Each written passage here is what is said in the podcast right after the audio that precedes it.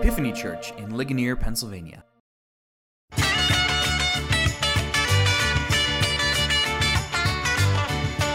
Welcome to Epiphany's podcast, a ministry of Epiphany Anglican Fellowship in Ligonier, Pennsylvania. Our church exists to help people discover and rediscover the love of God in the Christian gospel. For more information about our church, you can visit epiphanyligonier.org.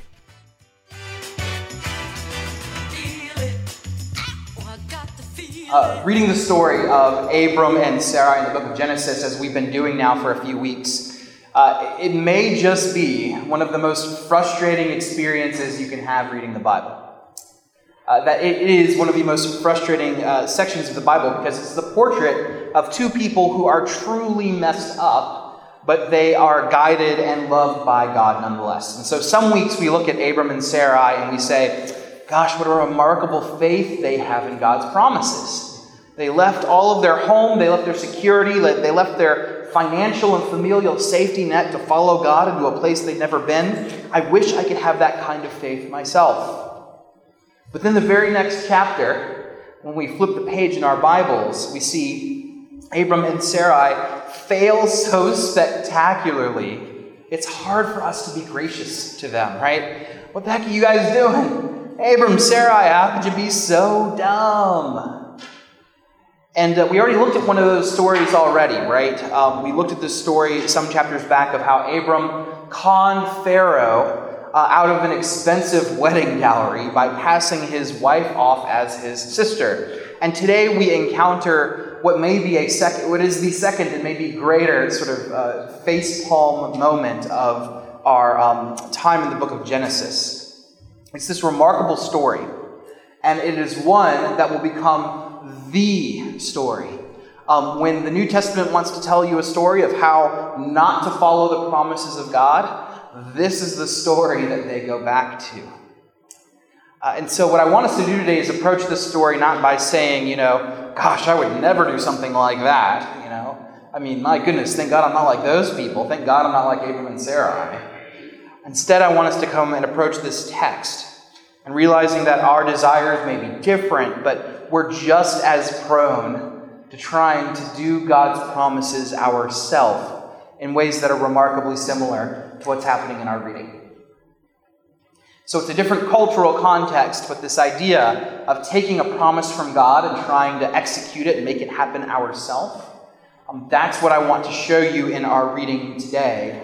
And I think this may be more applicable than we would like to believe. So let's dig into our Genesis reading. Our story begins uh, 10 years after Abram and Sarai have settled into the land of Canaan. And they are taking God up on this big promise for blessing and land and children and descendants. And things have gone well for them for a while now. It's been 10 years. They're rich, uh, rich beyond mo- what most people will experience in the ancient Near East. They are prosperous. Um, they, are, they are growing in their wealth. And even when uh, wars are breaking out around them, God protects this family. Not only does He protect the family, but when the war draws them in, He gives them victory. Um, but one of the promises that God made to Abram and Sarai um, was that they um, would have a son, a biological son, an heir. Because at this point, the, these two octogenarians, these two 80 year olds, um, they have no children. And a lot of their life is revolved around this question of children.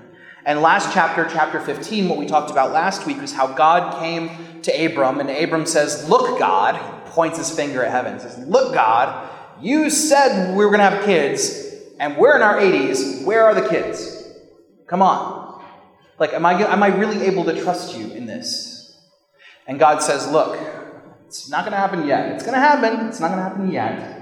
But let me put this in stark terms. And so, in the ancient Near East, God and um, God draws, he does the ancient equivalent of drawing up the legal papers, sets down across the table from Abram and says, I will give you land. I will give you a son. I will give you um, a, a nation.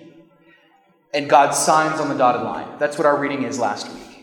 Um, that God comes to Abram with this deep assurance. It says, It's not happening yet, but it's going to happen. And so, if Genesis 15 was Abram's kind of doubtful moment, when Abram says, God points his finger to the heavens and says, You made a promise. Um, chapter 16 is the same thing, but this time it's Sarai's turn to have a moment. Because Sarai is equally frustrated that there is no child. She is equally frustrated that there is no heir. And so, what does she do? She says, You know what? Maybe we should come up with a backup plan. I have an idea. Hear me out, Abram. And so she acts on her frustration. She says, Look, we can't have children for whatever reason. God has closed my womb. So why don't we try having a surrogate pregnancy? Um, here is my maidservant Hagar. Why don't why don't we try to have her carry our child? Because that way we'll at least have a child that has half of our DNA, and then we can have that child in the surrogate pregnancy and raise this child, and um, God's promise will be fulfilled. We'll have a child. Everything's going to work out. And in one sense, it's hard to blame her because it's been 10 years into this grand experiment about the faithfulness of God. That at this point, they've been in the land of Canaan for 10 years. They've been saying, okay, we're trusting God, we're trusting God, God, we're trusting you, come on. And we're not getting any younger down here. Right? They're in their 80s. They were promised a kid. There is no child yet. And it's also true um, that this was not an uncommon practice in the ancient world. Um, that if you had money, and if you had servants, and if you could not bear heirs of your own biologically, it was perfectly acceptable to use one of your slaves, one of your servants, uh, to turn uh, and to have a surrogate pregnancy, to have someone else carry the child for you. So, on the one hand, it's hard to blame Sarai for the suggestion, but the text does not endorse this plan from the get go. Because here's how the text uh, records the response of Abram. What, is, what does the text say? And Abram listened to the voice of Sarai. That sounds eerily familiar to another passage in our series in Genesis. You have good Bible ears. Because there's an Adam and Eve dynamic at play here, in which uh, the man is sort of presented with a promise from God and, and a plan from his wife, and he chooses his wife over God. It's not to say that you don't work with your wives, guys. It's just to say that in this moment, um, we see in Abram that the, the problem of Adam and Eve has not been resolved. Um, and so what happens? Um, this is a really eerie scene, and you can see it. I put a version of this on the cover of your bulletin today. Um, there's this art motif um, that exists called um, the presentation of Hagar. And you can go online and find all of these wild paintings of an octogenarian, 80 year old, white haired woman uh, presenting this sort of young, pretty thing, this pretty young thing, like Michael Jackson, pretty young thing uh, with um, often half nude and, and sort of unwrinkled skin and sort of young and buxom in, in her you know, 20s or something, to another octogenarian who's in their 80s, who's laying on the bed and he's got white hair and a white beard. It's just very weird, is what it is. It's weird to us, it would have been weird to that world too, I think. And so, um, again, this art motif, a lot of people painted it because it's such an odd thing to see. And um, what you get the impression of is that this is what you remember is this is not the first time that Abram and Sarah have invited someone else into their marriage bed. It's actually the second time they've done this because um, Sarai got intimate with Pharaoh um, back a few chapters earlier. And so, uh, you know, despite the fact um, that there's this generations of hindsight saying, no, don't do it, this is a bad idea. And despite the sort of um, weird spouse swapping thing that's happening here, despite the ominous tone of our text, um, the deed is indeed done. Hagar conceives, and Abram is about to come, become a father at the age of 86. Here's what happens it's not quite so simple. Um, once Hagar has conceived, the master servant, the master slave dynamic between Sarai and Hagar begins to fall apart. Oftentimes, the Bible translators take a word that in the Hebrew or the Greek means slave, and because we have these ears that automatically think of 1800s uh, black Americans picking cotton, they translate it instead of slave, they say servant, because it's not the exact same thing. Um, lots of people um, were servants and slaves in the ancient world, um, but they weren't all what we would call chattel slavery. Um, that the ancient slaves, it was, it was a much more complex picture of slavery and servitude in the ancient Near East, where they, they tended to not just be um, sort of workers who were exploited, but they were prisoners of war.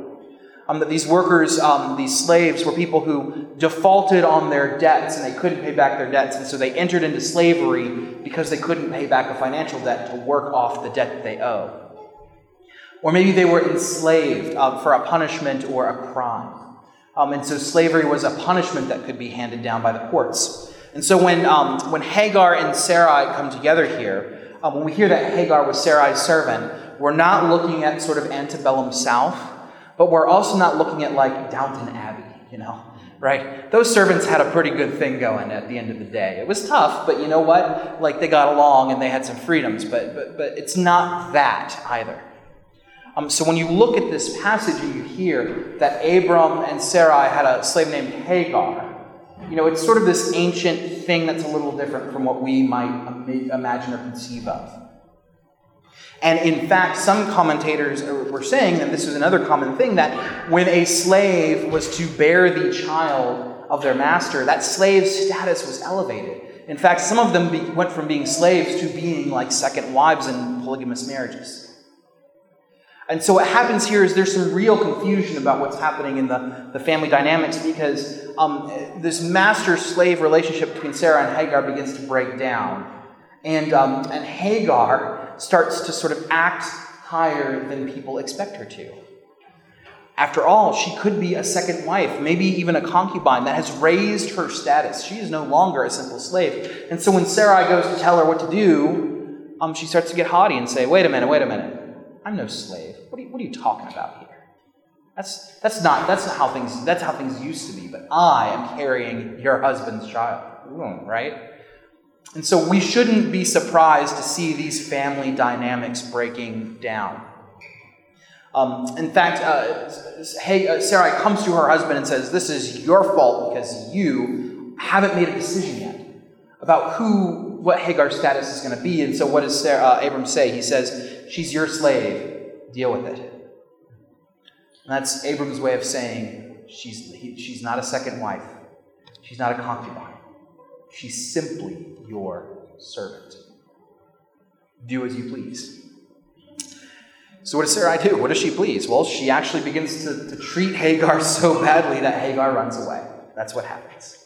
I mean, talk about a plan that backfires a plan that backfires because they think Sarai and Abram think they can they can use this woman to increase their family station and to maybe have a child, but by the end of this episode, um, this woman has run away with the child that they had hoped to have. Why? Um, because it's the natural consequence of pe- treating people as um, objects, as means to an end. Um, and so um, at this point, right, um, again, you don't run away from prestigious uh, position like having your child inherit Abram's massive fortune gold, silver, livestock, servants. You don't run away unless you get treated very, very poorly. Unless you get beaten, unless you get told off, unless you get all sorts of uh, treated nasty. Because this child that Hagar has is set um, for life if she can just have this child and stick around.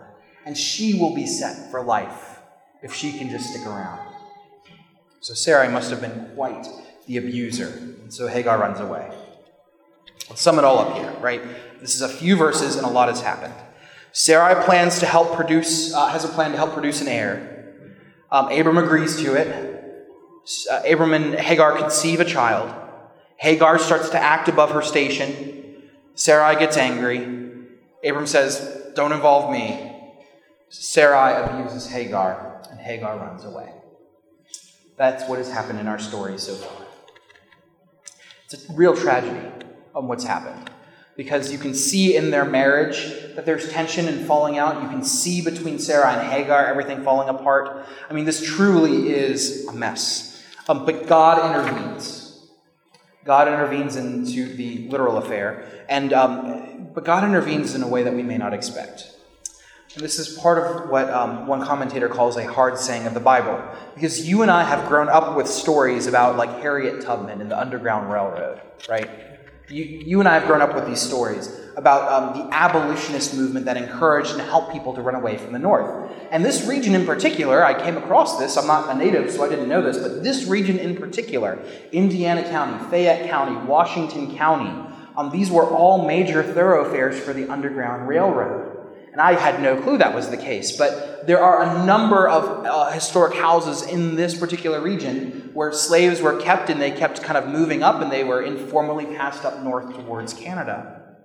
In fact, you can go up to Blairsville, right up the road here. You can go up to Blairsville even today, and you can go to the Indiana County Underground Railroad Museum, and you can read about how not once, but twice, um, slave catchers came into um, Blairsville to try to find some slaves and take them back to the South and they found them there and they started to capture the slaves. And then you can read about how not once but twice the town of Blairsville, Indiana formed a posse, formed a mob, and beat the tar out of the slave catchers and kicked them out of town. So, like in our cultural story, when we hear about slaves running away, um, our, our, our immediate response is to take out the pom poms and cheer them on. Go, go, go. Slavery's bad. Freedom, America. That's how we do it here. And so, for reasons that I don't fully understand, um, for reasons that um, only God knows, God says to Hagar, Go back. God says to Hagar, Go back. There's a lot of ways we can understand that commandment. Perhaps God in heaven providentially knows something that Hagar doesn't. Maybe if Hagar went back to Egypt and everyone said, Hey, weren't you the, the, the servant we gave to Abram and Sarah? What are you doing back here? Things could end really poorly for her. Maybe Hagar has financial debt that she still owes Sarai. Maybe, um, maybe uh, uh, there's, there's just a whole bunch of reasons why we might think um, that there could possibly be a reason for God to tell Hagar to go back, even though she is being mistreated. Um, we don't know what they are. Um, the text doesn't tell us, but God does not send this slave Hagar back into slavery without her own blessing and promise. What does our text tell us? What does God say to Hagar? Behold, you are pregnant, and you shall bear a son. You shall call his name Ishmael, because the Lord has listened to your affliction. He shall be a wild donkey of a man, his hand against everyone, and everyone's hand against him. And he shall dwell over and against his kinsmen. The name Ishmael means God has heard me. That's remarkable um, because God gives Hagar, um, this biological mother of Ishmael, the authority to name her child. And that's huge. Um, because God says, You shall name him Ishmael. What does that mean? Um, because what that means is, is the, naming, right? We know this from Genesis chapter uh, 2 with the naming of the animals. The naming of the thing means that you are in the superior relation to the thing. And if this child to come was truly to be a child for um, Abraham and Sarai, Abraham and Sarai, right? Then they would have been the ones to pick the name. And God says, Hagar, you are going to name this child. So God intervenes and says, This is not a surrogate pregnancy. The child in your womb is not going to be theirs. This is your child. You shall name him, and his name shall be Ishmael.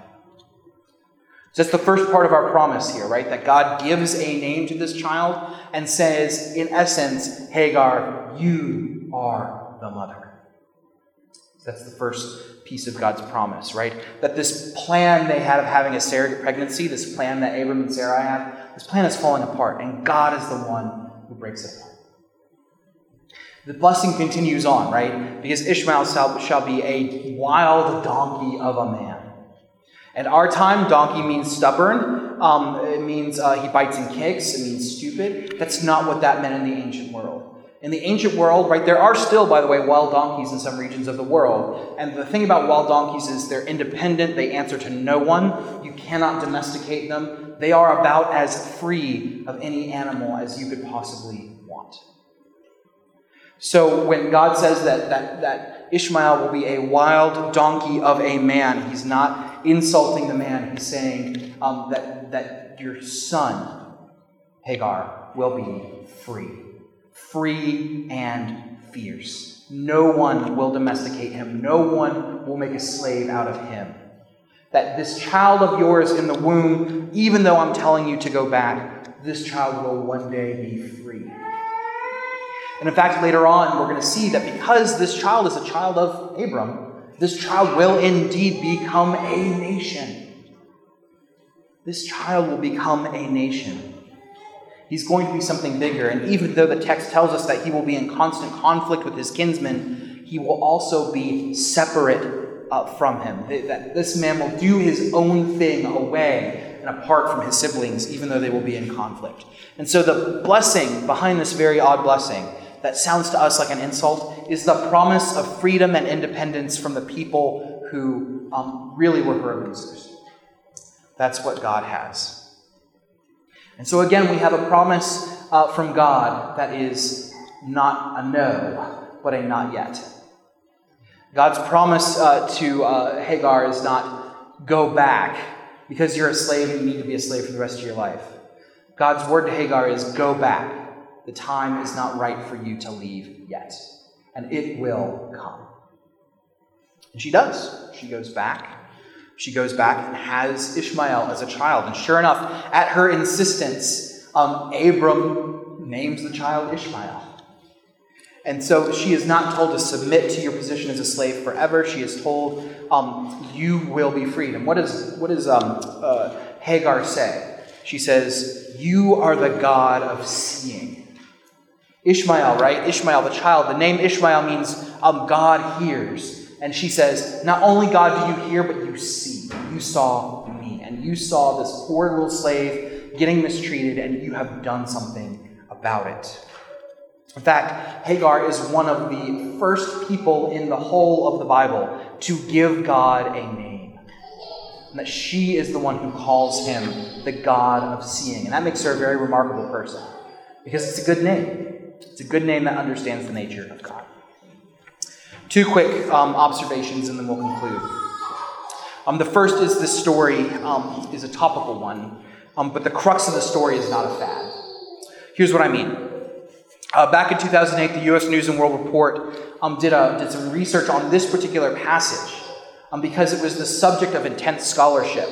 Um, and the, the article was, was titled, Why Scholars Can't Stop Talking About Sarah and Hagar. And the tenor of the article is that this passage has a lot to say about some very modern issues surrogate pregnancies, infertility, human trafficking, misogyny, feminism, slavery, consent, polygamy, the patriarchy. It's all in this reading if you want to find it. It's all here. Um, and it's true also that if you are familiar with the religion of Islam, um, if you go back and look at the religion of Islam, they go back to this story right here in the book of Genesis. They go back to the book of Genesis to this story and say, Yeah, you know that nation that, um, that God says is going to come from Ishmael? Um, he ends up in the Arab Peninsula. He creates the society of sort of nomadic people, and that's us. That the nation of Islam counts this particular story as the birth of their people and their religion. Um, because one day a descendant of Ishmael named Muhammad is going to go into a cave and he's going to come out with uh, the Quran.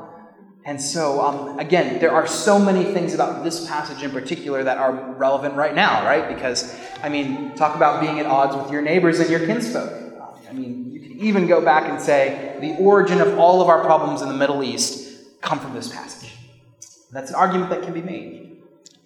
Those are all things I could have talked about today, but the text doesn't want me to spend time on them. The heart of the story, the literary heartbeat of the story, is that Abram and Sarai have this fifth, uh, fickle faith, and Hagar gets hurt as a result. That's the real uh, crux of the story, the thing that is uh, spiritually, literarily present. That when it comes to Abram and Sarai's faith, they are the epitome of the uh, great Katy Perry song, right? They're hot and they're cold. They're yes and they're no. They're in that they're out. They're up and they're down. God, on the other hand, uh, remains unmoved in this whole thing. But one of the very real issues that we as Christians need to wrestle with is that when our faith is fickle, when we, um, when we have a fickle faith that doesn't trust God, um, the result is that we can and do hurt others. When we try to take God's promises and do them ourselves, when we trust in our own power to solve life's challenges instead of asking God to take the lead, when we ignore what God has promised and try to fight for those things tooth and nail, what will inevitably happen is that we will hurt other people. And one of the best ways, in fact, that we can love our neighbors is to become so convinced that the Christian gospel is true that our shaky faith is buttressed and we don't cause other people harm as a result, right? Um, this is the whole point of Paul's writings in the book of Galatians, because he looks back at this passage and says this Look, people of the church, you want new converts to come into faith, not just to be um, sort of carbon copies of Jewish religion and practice. Jesus changes some things here. So people don't need to be circumcised anymore. People don't need to observe kosher laws. People don't need to observe Jewish religious festivals. And so you, when you mandate, oh church, that people do this, you are harming others because you're putting a burden on them that they don't need to wear. You are putting a burden on them that they don't need to bear. And so St. Paul looks back at this passage in Galatians and says, Look, this is all about works. This is all about people trying to work their way into salvation and to get God's promises for themselves. And when you do that, you will hurt other people. You will break apart the body of Christ. You will ruin your reputation with people who are not Christians, and things do not end well. So, one of the things that we can take away from this story is if you want to love your neighbor, be more and more convinced that God's love for you is unconditional and that his promises come true to you, not because of your faithfulness, but because of his faithfulness to those promises. That's the first observation. Second observation is that God can and does clean up our messes. Because Hagar in the story is the victim of an idiotic couple who try to pry God's promises out of his cosmically large and life giving hands. And in doing so, they strain the relationships of everyone involved, right? Um, that, that there's between Sarah and Hagar and Abram, between these three particular characters, um, there is nothing but conflict and stress and everything starts to fall apart. And the result is that they mistreat the surrogate mother. She runs away, and then, of course, in her running away, she threatens the life of the very baby they hoped would be their solution. Hagar, despite all of her, her perhaps gloating in this passage, um, as the victim of this terrible scheme, uh, the lowly and abused slave, God intervenes and God uh, gives her, God gives this slowly slave, this surrogate mother, um, she, uh, she receives promises from God. It's truly a wonderful thing. God has listened to her affliction um, and it promises her freedom. Um, freedom from uh, and freedom for her and the surrogate son in her womb. And so when Abram and Sarai messed up and Hagar is the one who suffers, God still takes care one of the hardest human realities that we face is that our actions can deeply wound other people. And if you're like me, i.e., a human being who is relatively normal, there's some guilt and anxiety about how um, other people turned out after we injured them. Uh, for me, this is represented in a, in a, in a man named Tyler. Um, Tyler is now my age, but I met him on a youth group trip uh, in ninth grade. And one night, as happens on youth group trips, um, the, the, the guys would get together and they start talking. And he started to open up. He started to be very vulnerable about things he was dealing with um, drugs, sleeping around, beating people up. he had a very messed up life. And I wasn't much of a Christian at the time. This was my first youth trip. I hadn't really come to understand what this Christian faith was about. And so I ended up leaving the bunk room where these guys were talking about this sort of thing and going to another bunk room because I was uncomfortable. And it made me uncomfortable that they were talking like that. And so I went into that group and it's like, guys, I just I had to come in here because over in the other room they're talking about, you know, women and drugs and, and alcohol and, and, violence, and it just I, I, couldn't do it, man. It was just too much. And um, of course, as I'm talking about this, you know, it gets spread and the youth group begins to gossip. And on the way home, I was ended up being next to Tyler uh, on one of the vans coming home from this trip, and he looked me dead in the eye and said, um, "Hey, uh, a lot of people are gossiping about me right now." Did you start that? I said, No, of course not. No, I didn't. It was a lie. I lied to his face. And the reality is, I never saw him again. I never saw him again at a youth event, never saw him at a youth retreat. Um, he, he was gone. And this happened like 20 years ago, and I still think about it. I still think about him. And this event really sits with me. And, and sure, I can say things like, you know, all high schoolers are dumb about this sort of thing, so don't be so hard on myself. And I can say, you know, you were just such a baby then as a Christian. Like, look where you are now. You're not that kind of person anymore. Um, but these are worldly justifications for managing our guilt. Um, a better way to navigate our past trespasses is to say, look, God loves the people I wounded, and He is taking care of them as much as He can take care of me. Um, I can't make amends to Tyler. In fact, I even, as I was thinking about it, tried to find him on Facebook to see maybe his life turned out okay and I could feel a little better about it. I couldn't find him on Facebook. Right?